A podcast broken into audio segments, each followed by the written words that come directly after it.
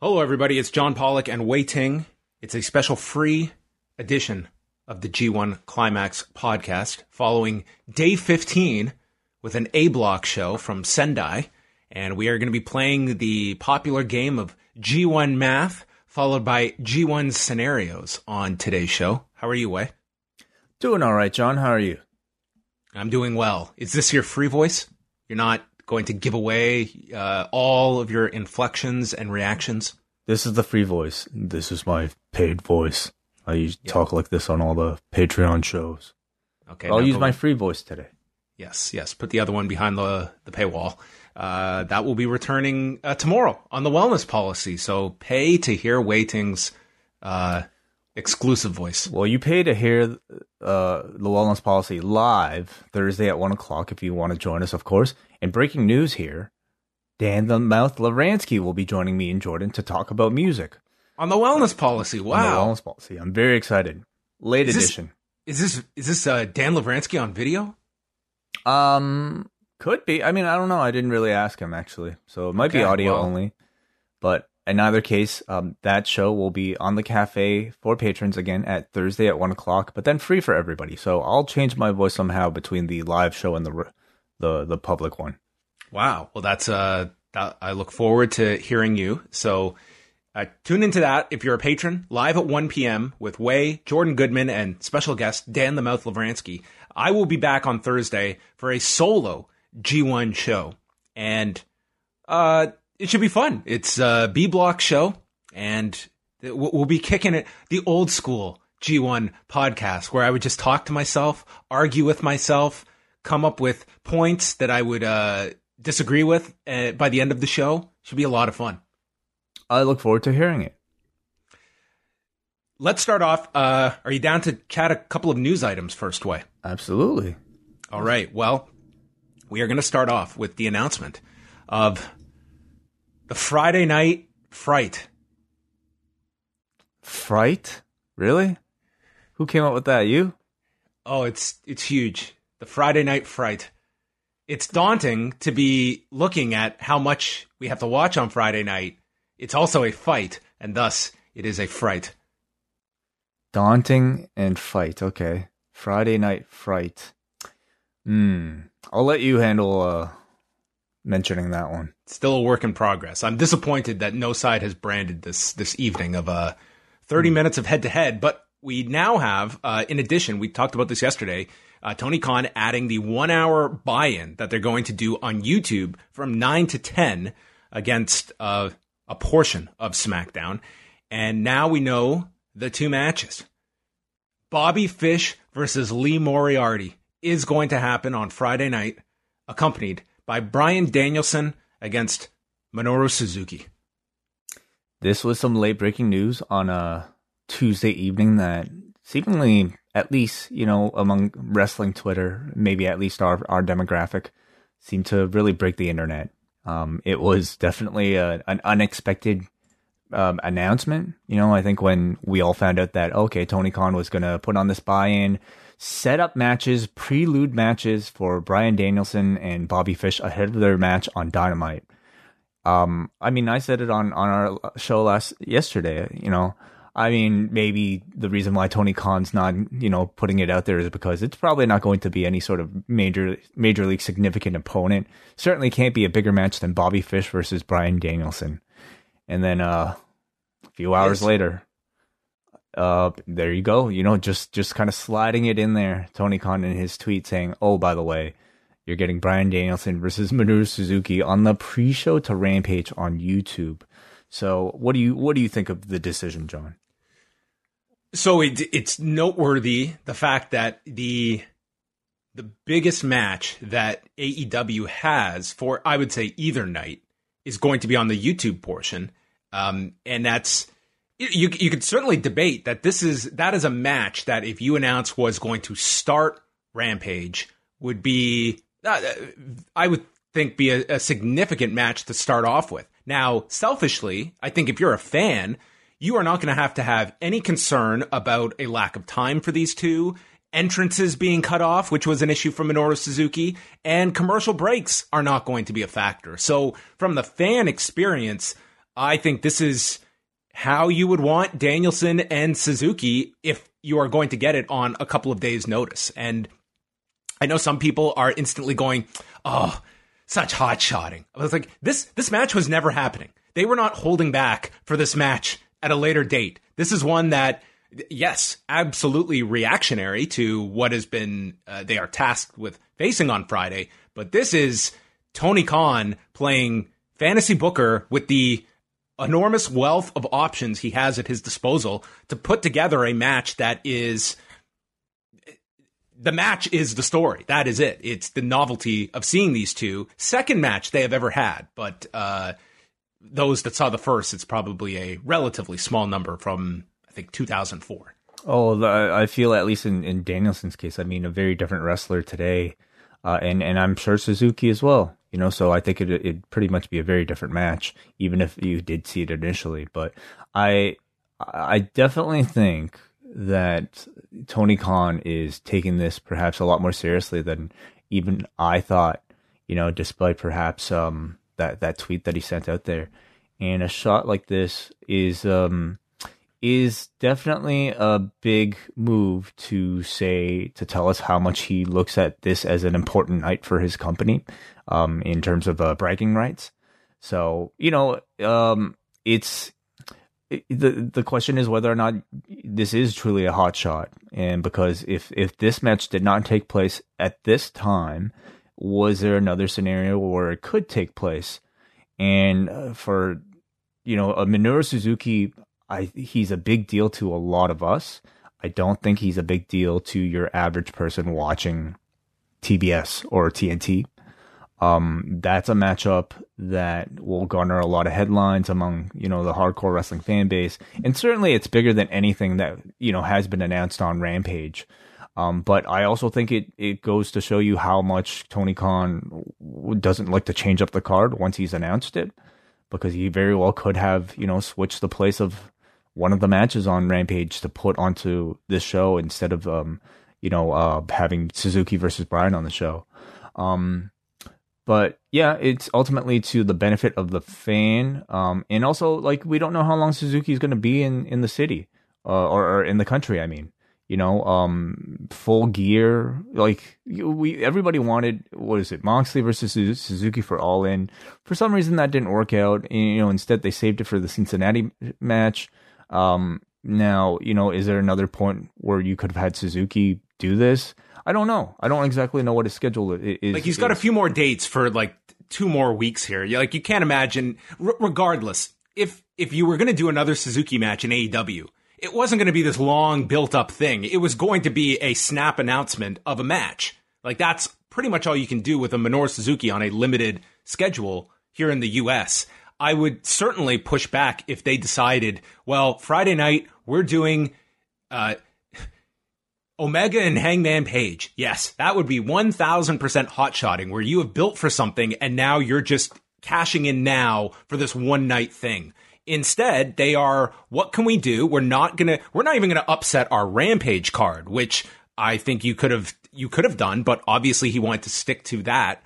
Like, this is all bonus, and I really don't believe we would have been seeing this match if not for this unique scenario on Friday night where Tony Khan felt the need to add this buy-in. And I think if you listen to Tony Khan, who was doing media at Barstool yesterday, that I think he has a much more measured expectation of Friday, that they are not necessarily expected to win. I mean, he has certainly come off the idea of, we're going to beat SmackDown, to, I know that we have the better show. And that seems almost like he's leaning into that side, that regardless of numbers, I think his fan base is going to be very satisfied with Friday's presentation, even though the cable numbers may very well fall in WWE's favor.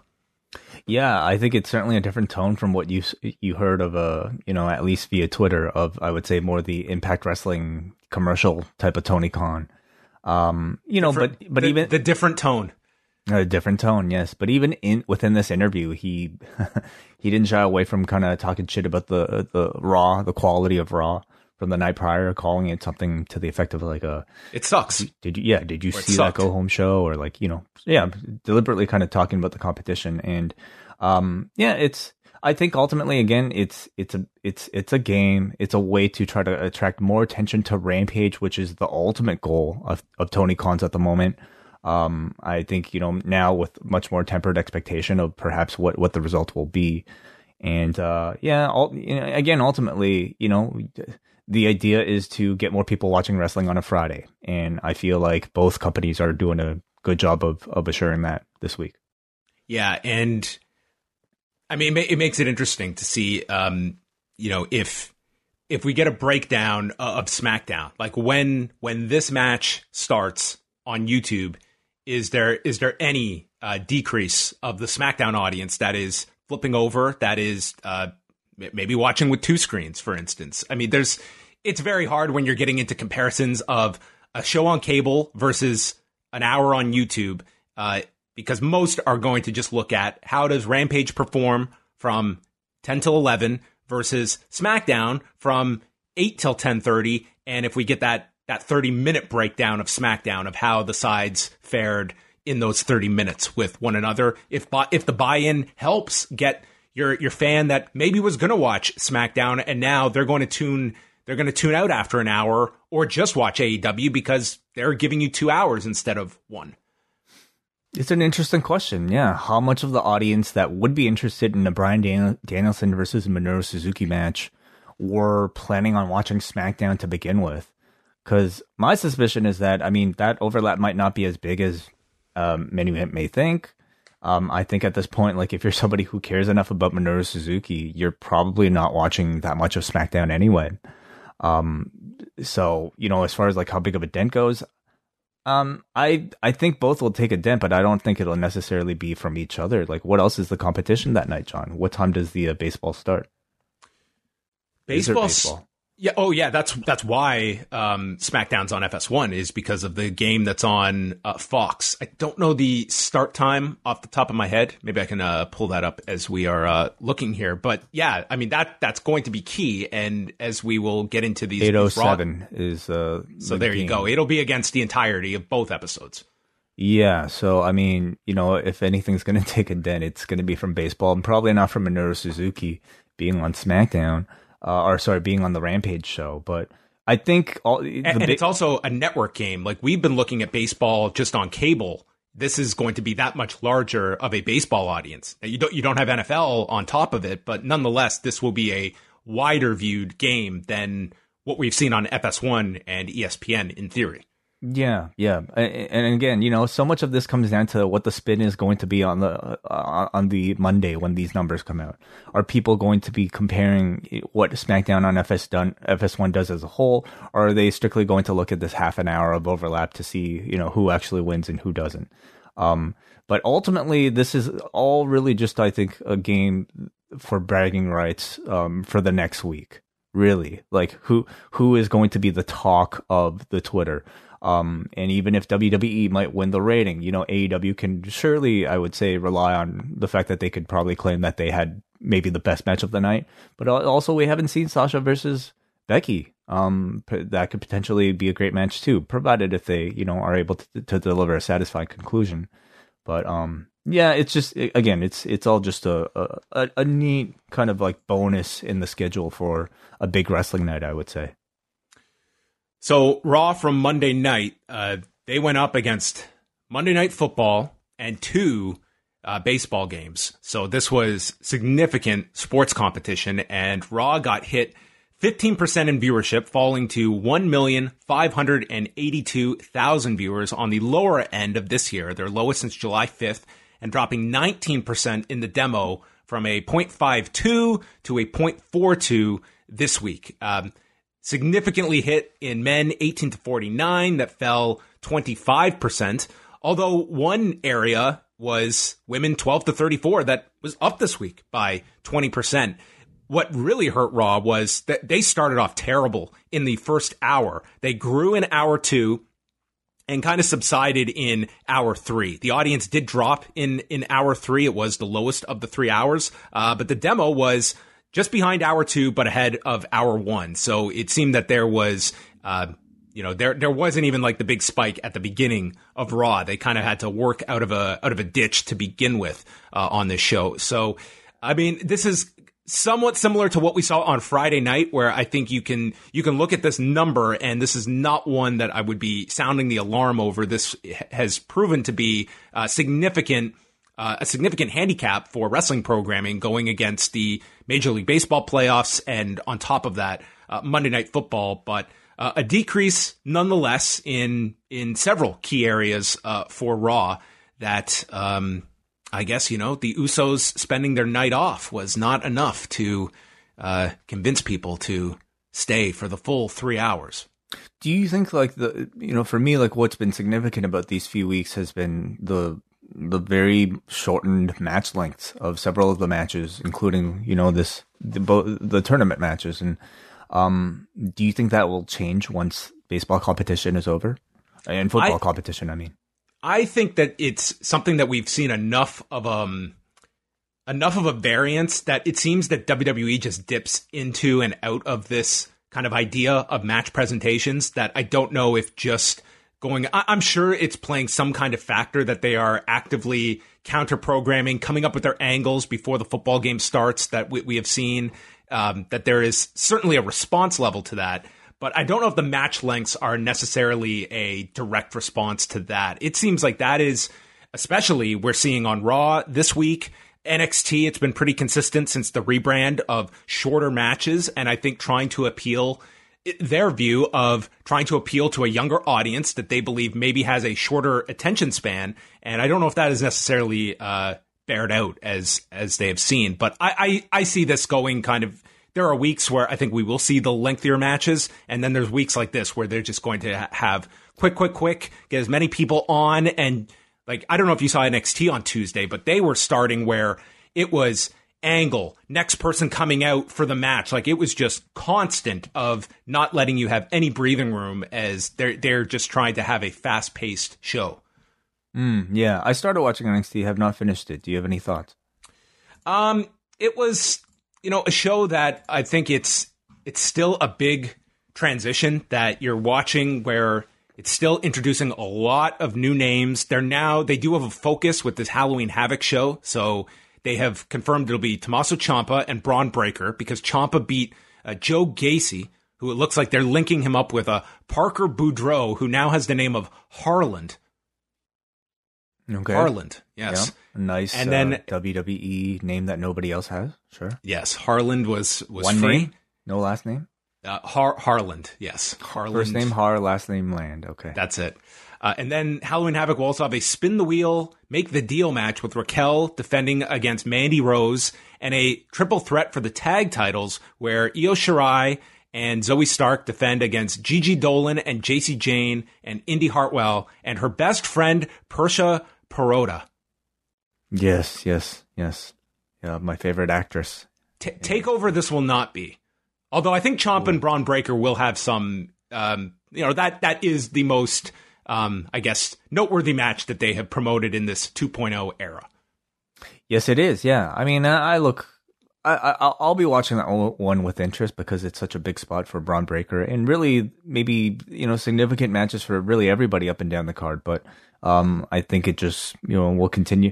The most sobering thing will be when they actually brand a show a takeover, and the quality will be, I'm assuming, drastically different from the takeovers of old.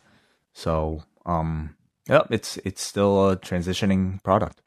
Yeah, the two other things was they did do a tag match with Kyle O'Reilly and Von Wagner against Pete Dunne and Ridge Holland. And as you can expect, the stuff with O'Reilly and Dunne was pretty good. It was just limited. And the focus was Von Wagner. This match was very much about him. And he got the big comeback spot and pinning Ridge Holland. So I guess they're getting his losses taken out, because in theory next week should be, or I guess next week would be his last week, because the roster changes go into effect next Friday. And I don't know if we'll see Ridge beyond next week, if we even see him here. He took the fall to Von Wagner, so that may as well be as much as you're going to get out of Ridge Holland on the way out here. And that begs the question where Pete Dunne goes on NXT solo.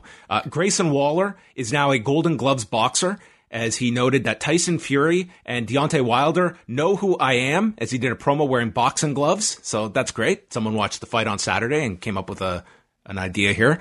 And then the main event, I actually like the way they did this, where they promoted Swerve Scott against Santos Escobar, and they had a nice match. This was certainly on the higher end scale of NXT matches of late. And he pins Escobar with the JML driver. And instead, it's Carmelo Hayes who is out ringside to assist, and he's got his contract from the breakout tournament that they treat like Money in the Bank, where he uses the contract to beat Swerve Scott. So they swerved you in Swerve Scott's exit for the North American Championship. So they got the title off him, but in a different way than probably most assumed, where Santos Escobar lost instead of winning the title. Very much on line, I would say, with main roster style booking. Yeah, all the way down to this kind of Money in the Bank rehearsal. I think it adds some maybe added interest to this. What did he win? This breakout tournament deal. Mm-hmm. If he could have cashed in here, why didn't he cash in on Ciampa? If he could do this, well, he's got he really wants to control North America. You know what I mean? Like the world is a little daunting. He's still young in his career. He's breaking out, and you start with a continent, and then you move on to the world. So okay, and saw his opportunity here. So that was NXT 2.0. Were you surprised? I mean, have you gotten any update about whether or not the half hour on Friday will be commercial free? Because they didn't mention that on the show, did they? They did not. I didn't hear that. I asked someone who told me that they're under the impression it will be, but that they hadn't officially been told that. This is someone at WWE. So I guess they're under the impression it will be, but I guess they have not been told that with 100% confirmation yet. Okay, yeah, interesting. And they have not advertised it, which you think they would have between Raw and NXT. Like all the ads, it's just pushing the supersized aspect of it and not noting the commercial-free portion. At least, like, you know, watching what little I did of NXT yesterday and seeing the commercials, they didn't even advertise the extra half hour on the commercial, did they? Did you see that? I know on the Raw ones, I wasn't paying super close attention to it, but all the ads that I had seen, it did have like the logo with supersized written on it. Yeah, but what does that mean? Supersized doesn't necessarily mean an extra. Like if you weren't following the online. Oh, you mean like directly saying 8 till 10:30? Yeah, right. I certainly feel, especially Raw on Monday, I thought there would be a much larger push for SmackDown. That it's, number one, just alerting people it's on FS1. You take for granted that people are going to know that on Friday. Like, do you think that could be a USA thing? Well, it's... But they have done it in the past, have they? I remember when the switch first happened and they started SmackDown on Fox with Raw on USA. And I specifically asked about that and was told that it was, listen, both sides know what the game is. Like, we have shows on both sides, and there's going to be promotion. I don't think there's going to be anything that's going to hamper WWE from being able to plug a big SmackDown on Fox. You know, and is FS1 potentially different because of cable? I just think, like, for 1 week, it's like that's your part. It is your partner. Yeah. So I can't imagine that being a sticking point on the side of USA for 1 week for something that is big for one of our partners to promote this. It's just a little unusual, you know, that for such a I don't know, like a different type of strategy to promote a show that it goes both ways. And I mean, this has been reported on the, like, WWE. It's like they have to promote their big shows every month on a NBC Universal streaming service and use Fox to promote that. So, I mean, it goes both ways. Mm-hmm. All right. So that is all of our news to get to as we get into the G1. And at the end of this, do you have some top matches to predict or to share at the end of this? I do. Yes, I do. All right. We will get to that.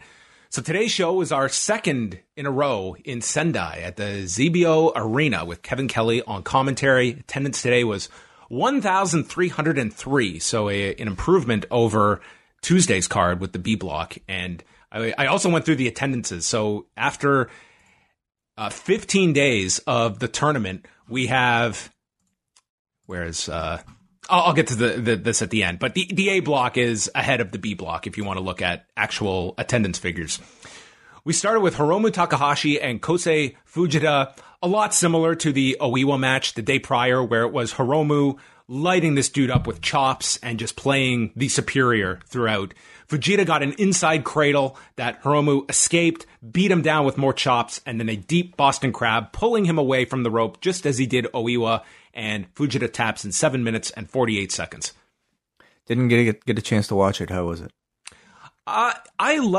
This was more so a showcase of Hiromu to just be kind of your veteran junior heavyweight presence that can play subtle bully. And I liked him in this role in both nights, more so this one with Fujita. This was just a different showcase of Hiromu that I thought worked, gave him, you know, some just a different showcase of Hiromu. Okay. Kota Ibushi versus Satoshi Kojima. This is not a tournament match, as this would have been Ibushi and Naito. So that would have been a huge match on this card. And these two had a pretty nice match together. Kojima hit a DDT on the apron, and Ibushi just lay there and rolled with a giant drop to the floor. And you just heard this thump in this empty arena of Ibushi's body falling onto the floor. Kojima used a brain buster, and then Ibushi fires back with a lariat, and Kojima hits his own lariat, and Ibushi sells it tremendously, just dropping down. He ducks, hits Kojima with a half-and-half suplex, a knee strike, and Kamigoye for the victory in 14 minutes and 56 seconds. I thought a really strong effort from both guys, you know, like these. I mean, it's sort of like silver lining of this Naito injury is the fact that we get some pretty fresh matches with guys like a Satoshi Kojima who are taking these opportunities very seriously. He really tries in these. And I thought this match was a better match than the Moxley match that we saw him in at All Out. However, in the context of the G1, I can't really say the match grabbed me in any significant way because we have seen so much better already in the tournament.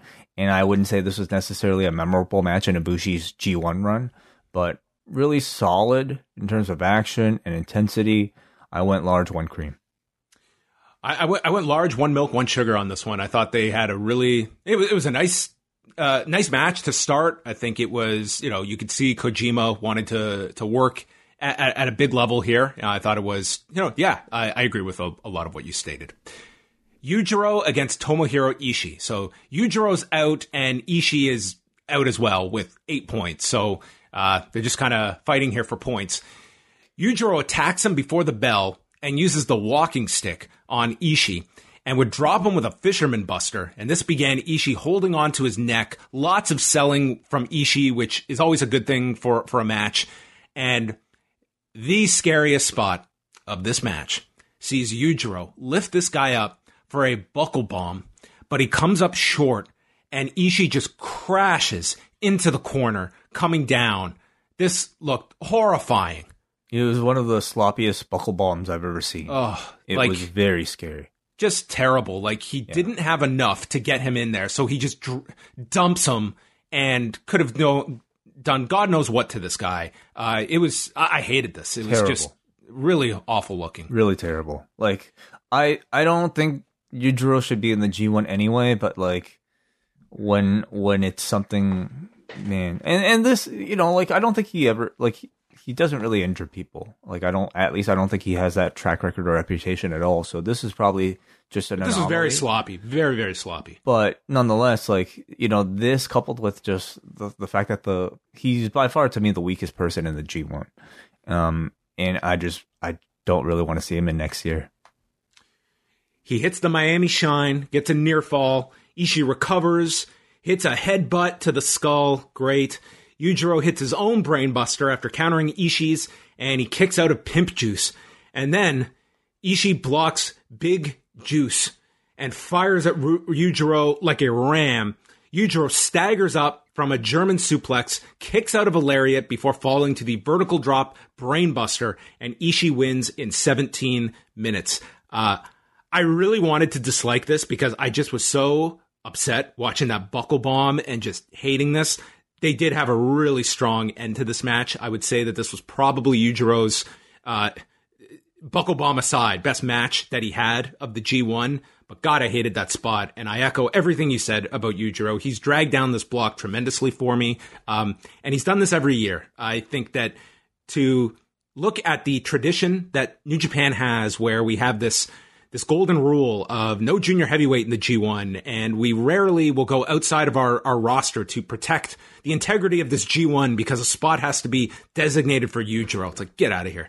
I hope this is our end of the Yujiro G1 experience because I've lived through too many of them. Mm-hmm. Yeah. I thought they, scripted some nice near falls and no selling at the end, but the vast majority of this match I just thought was really shitty.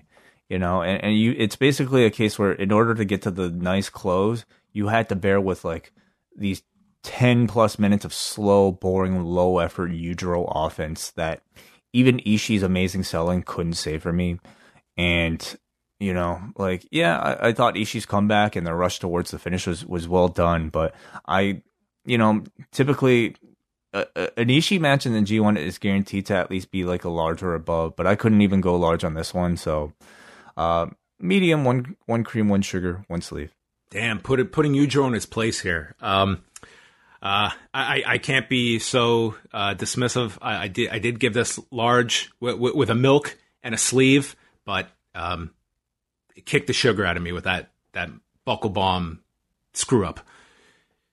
But then it takes us to this, the reenactment of The Lord of the Rings. Not any specific movie, all of them is what this match felt like. They did the too sweet at the beginning, so they're on the same page.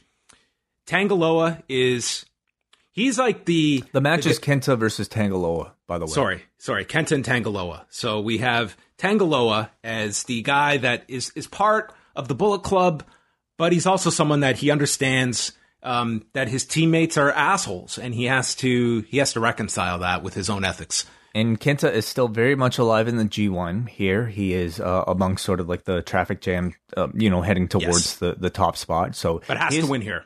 His chances are still very much alive, where Tanga Loa is straight out. So, you figure, oh, okay, like, could this be a case of simply a Bullet Club member giving another Bullet Club member their points to keep their faction alive?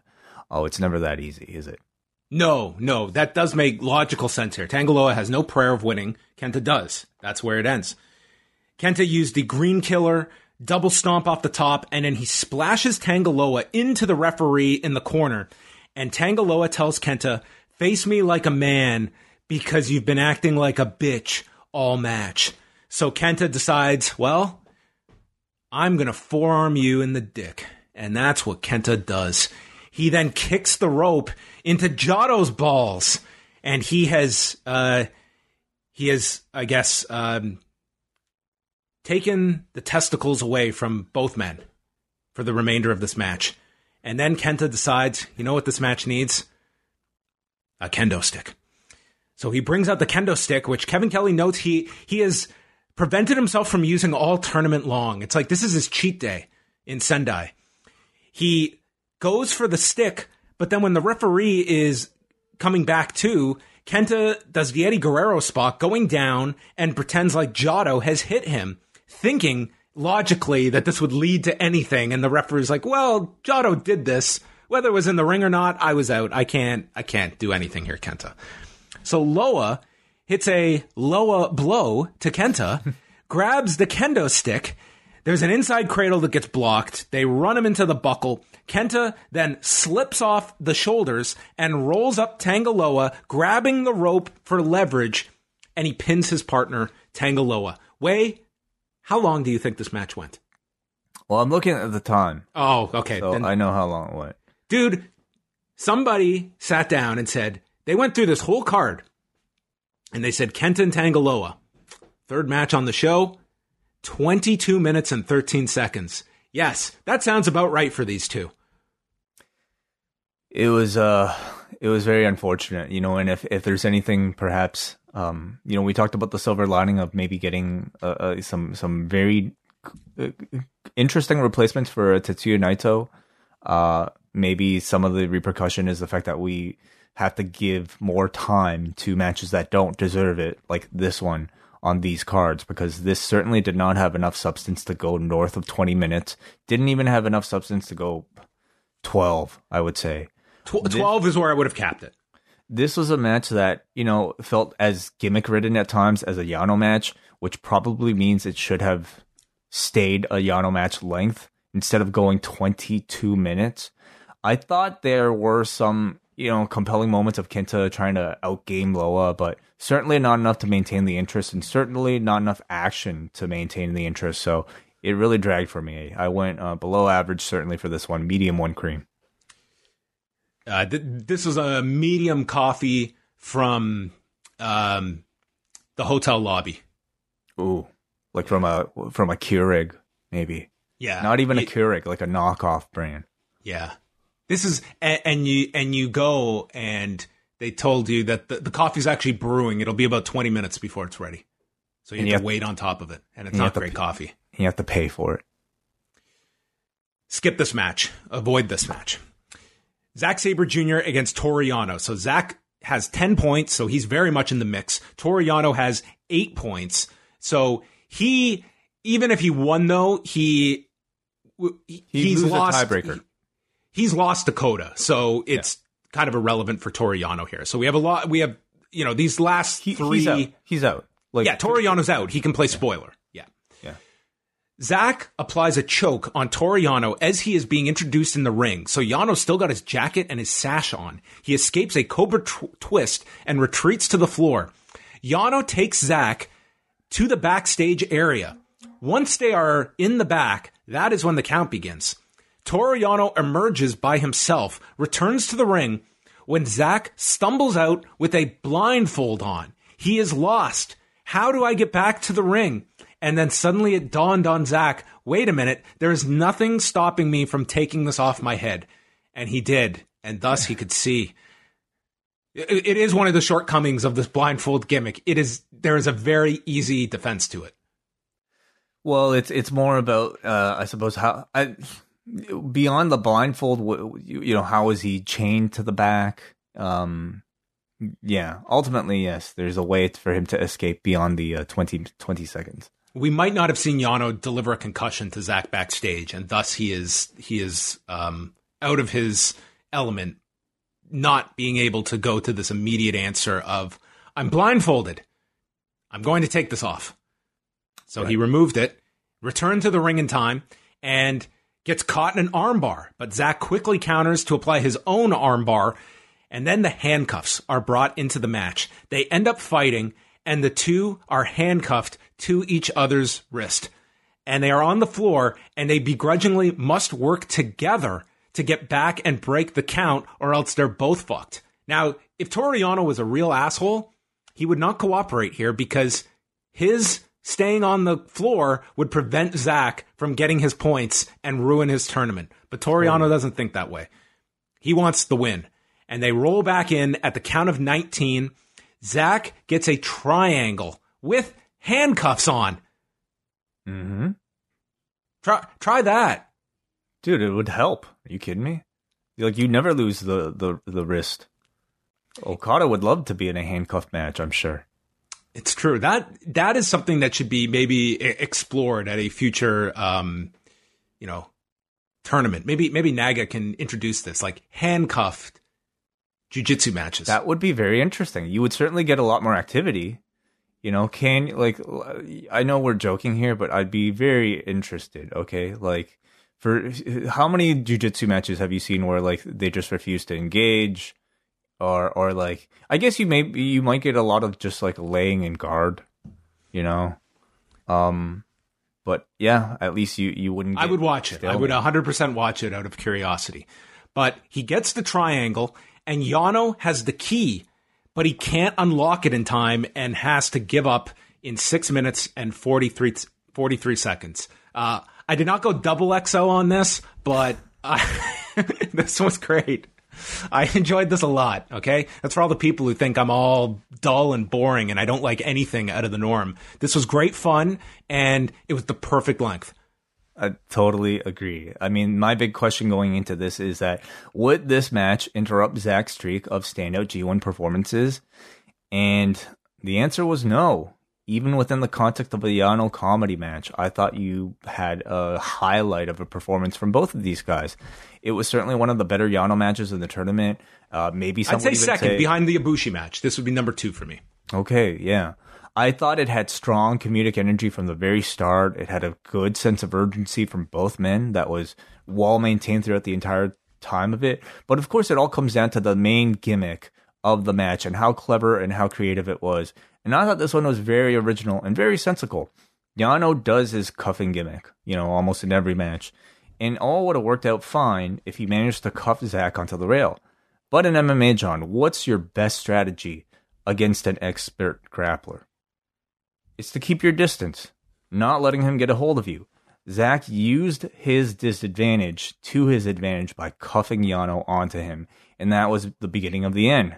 He could not escape the grasp of the best submission wrestler in all of professional wrestling, and put him into a Kimura right in the on the outside, and then back in the ring. It was like multiple pinfalls before the triangle, and then the armbar tap out. I thought it was very sensical. And it was creative, and it was short. Everything you could ask for in a Yano match. Large and a milk for me on this one. I'll throw in a sugar too. It was sweet. Large, one cream, one sugar for me as well, which is probably the top end of my Yano scoring. Yeah. In going through all my rankings, Yano did not perform too well in the overall average of my ratings. But it's impossible for this style of match to go XL. Like, unless he somehow, like, puts in more physical effort and like, gets the shit beat out of him. Like, it's just, it doesn't go that high. The main event was Shingo Takagi and the Great Okan, both men with 10 points, and thus both very much alive in all of this. And Takagi's got the left side of his rib cage taped up.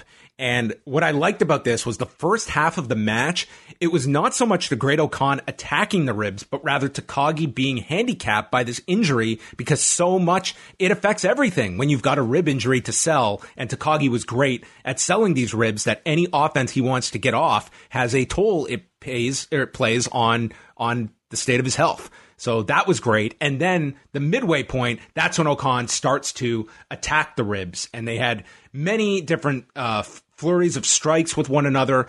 And Okan goes after the rib area, and he dumps him onto the top rope, ribs first. He just bounces off.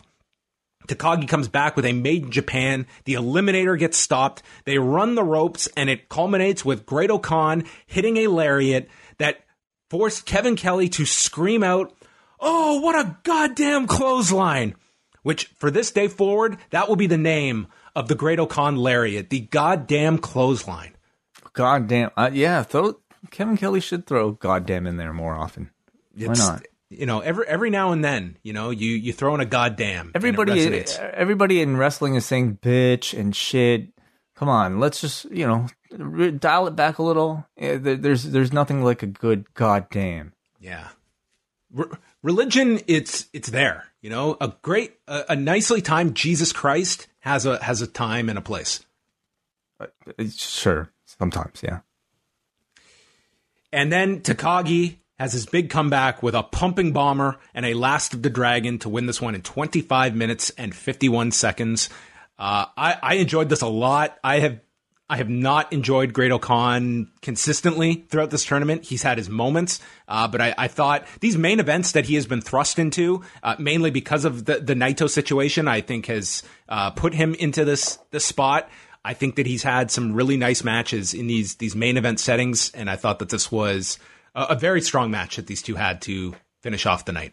He definitely did, yeah. It's interesting looking at Okan's record. You know, starting... He had a hot start, and then he fell apart. Well, starting in this G1, yeah, like he was booked to go 3 straight wins, and then with the Naito victory attached to his record as well early on, I mean, he really felt like a frontrunner for half of this tournament.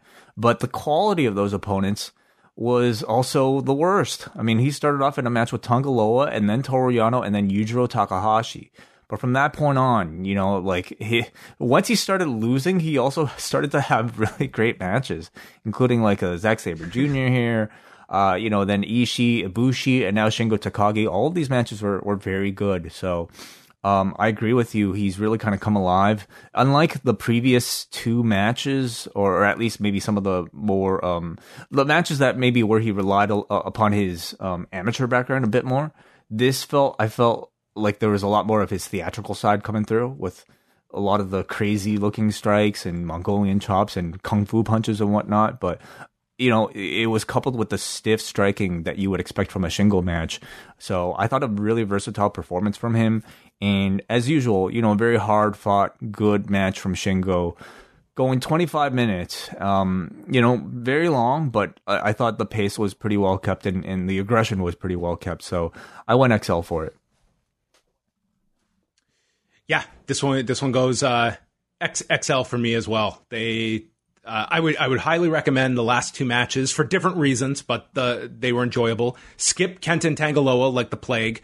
Yujiro and Ishii, strong ending to it. I enjoyed Ibushi and Kojima, and Hiromu and Kosei Fujita. You're not going to go wrong with that combination for an 8-minute opener. So as a whole, I thought this was a pretty good show, but look at it like there was the usual 15-minute intermission, and they gave you another 22 minutes and 13 seconds that you could tack onto that intermission if necessary. Sure, yeah, bit of a longer intermission than usual. So after today's show, we have one more A-Block match, and that's the big show on Monday at Yokohama Budokan. One more A-Block show. A-Block show, yes. Kenta, Kota Ibushi, Shingo Takagi, and Zach Sabre Jr. are all tied with 12 points. So are you ready for some scenarios, Wei? Yeah. So it's a four-way tie, right? Four-way tie. So Kota Ibushi, he wins the block as long as he... So the matches on Monday will see Kota Ibushi against Kenta, Tomohiro Ishii against Toru Yano, Shingo Takagi against Yujiro, and Zach Sabre Jr. against Tanga Loa. And... I mean, if we go by what that article that had gone out about Ibushi and Kenta, the block coming down to those two, there seems like a pretty good chance that that's what it comes down to at the end. I think no doubt Ibushi and Kenta will be the main event. I mean, just looking at the card. Cause I think it has to. It's the only one where it's two people that are alive facing one another. The others are, I'm sure we'll see some spoilers or just tiebreakers ruling out, well, especially Zach. Zach could win, but... Actually, anyway. I just don't think Shingo and Yujiro are going to headline, nor Zack Sabre Jr. versus Tanga Loa. So by far the biggest match, even without, you know, taking the scoring into account, is Kota Ibushi versus Kenta. So it'll come down to that. Yeah. So if Ibushi beats Kenta, the only thing that could prevent that is that Zach. So Zach also has to lose because Zach would have a tiebreaker over Ibushi. For Shingo to win, he has to beat Yujiro, and then both Kota and Zack Sabre Jr. have to lose. Kenta can win if he beats Ibushi and Shingo Takagi loses to Yujiro, which does not seem likely. Zach can win if he beats Tanga Loa and Kenta loses in the main event, because Kenta would have the tiebreaker over Zach. My prediction is that Zach is going to get beat by Tanga Loa in an upset. Shingo beats Yujiro, Ishii and Yano doesn't matter, and then I see Ibushi beating Kenta, and Ibushi wins the block. That's my prediction. I agree. I think Tanga Loa can upset Zack Sabre Jr., so it takes him out of it. Shingo Takagi beats Yujiro, which leaves Shingo alive, but also... But it means that Kenta... For Takagi to win... Kenta must beat Ibushi, which I don't think will happen. Yes. So I think Kota Ibushi will win. There you go. That is Monday's show.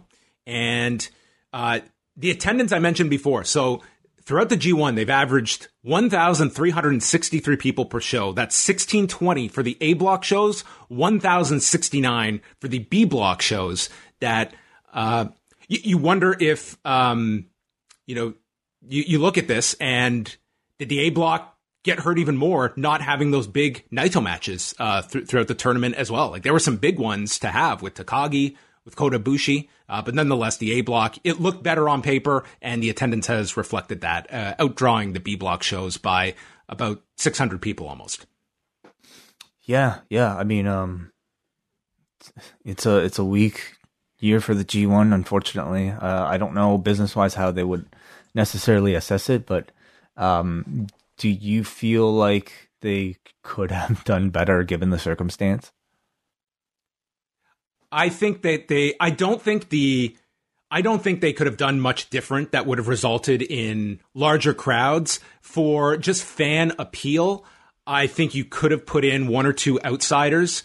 I think you also could have looked at, I think the idea with Hiromu is we have to come back with this. We have to do Best of the Super Juniors. And, you know, people are just going to say without any thought, oh, put him in both. Like, I am not putting that guy in back-to-back tournaments with his history of health problems and knowing the level that he is going to want to perform at.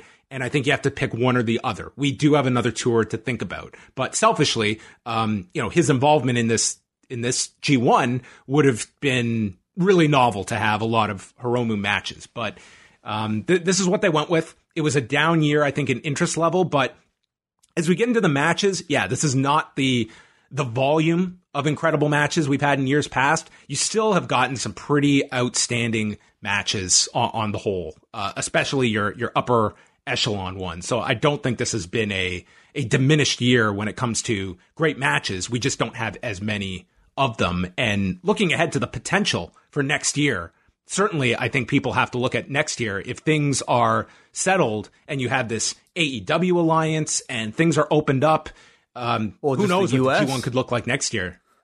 Just New Japan America, you know, being as fruitful as it has been on this side of the world. I mean, you know, never mind the talents that are typically a part of New Japan, but like all the people that are, you know, affiliated with New Japan strong, but not necessarily, you know, involved in the Japan side of things as well. I really hope next year we get involvement from everybody. If you get Danielson in the G1 next year, that will be transformative for New Japan World. People talk about that. I just don't know if I see AEW letting him go for a month plus to do a tournament. You know, like when Moxley was doing it, that was before TV. Yeah. So I just don't really see a whole tournament for it comes down to what AEW is open to. And you have to imagine, though, when they were negotiating, that subject came up. Like, we know Danielson's desire to do New Japan. Now, he has also mentioned the idea of it doesn't make a whole lot of sense to go there and quarantine for whatever it is, 10 to 14 days. Is he willing at this stage of his life to leave his home for 5 weeks to do a G1? Like, that might not be, he might want to do New Japan. G1 is a different commitment. He may not want to do an entire G1. He may want to do, you know, I'll go over there for some big shows, but not an entire tour.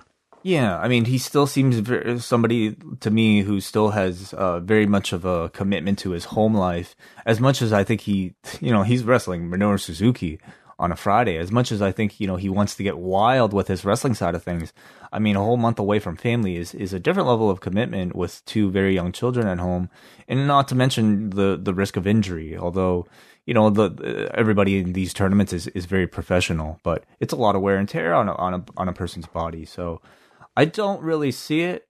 But, you know, can he show up for the occasional, like on the final for a big match or Wrestle Kingdom? I definitely think that's possible.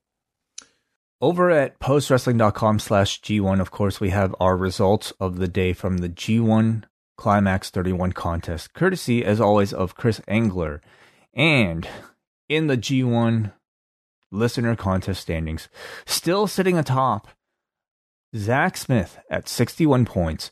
RVD311 in second place with 58 points, cutting the lead a little bit closer, only 3 points behind. And then following the two of them is a two-way tie for third with I Fight Giants and Mario P, both at 57 points. So actually still a very close race here, closer than it was in the days prior.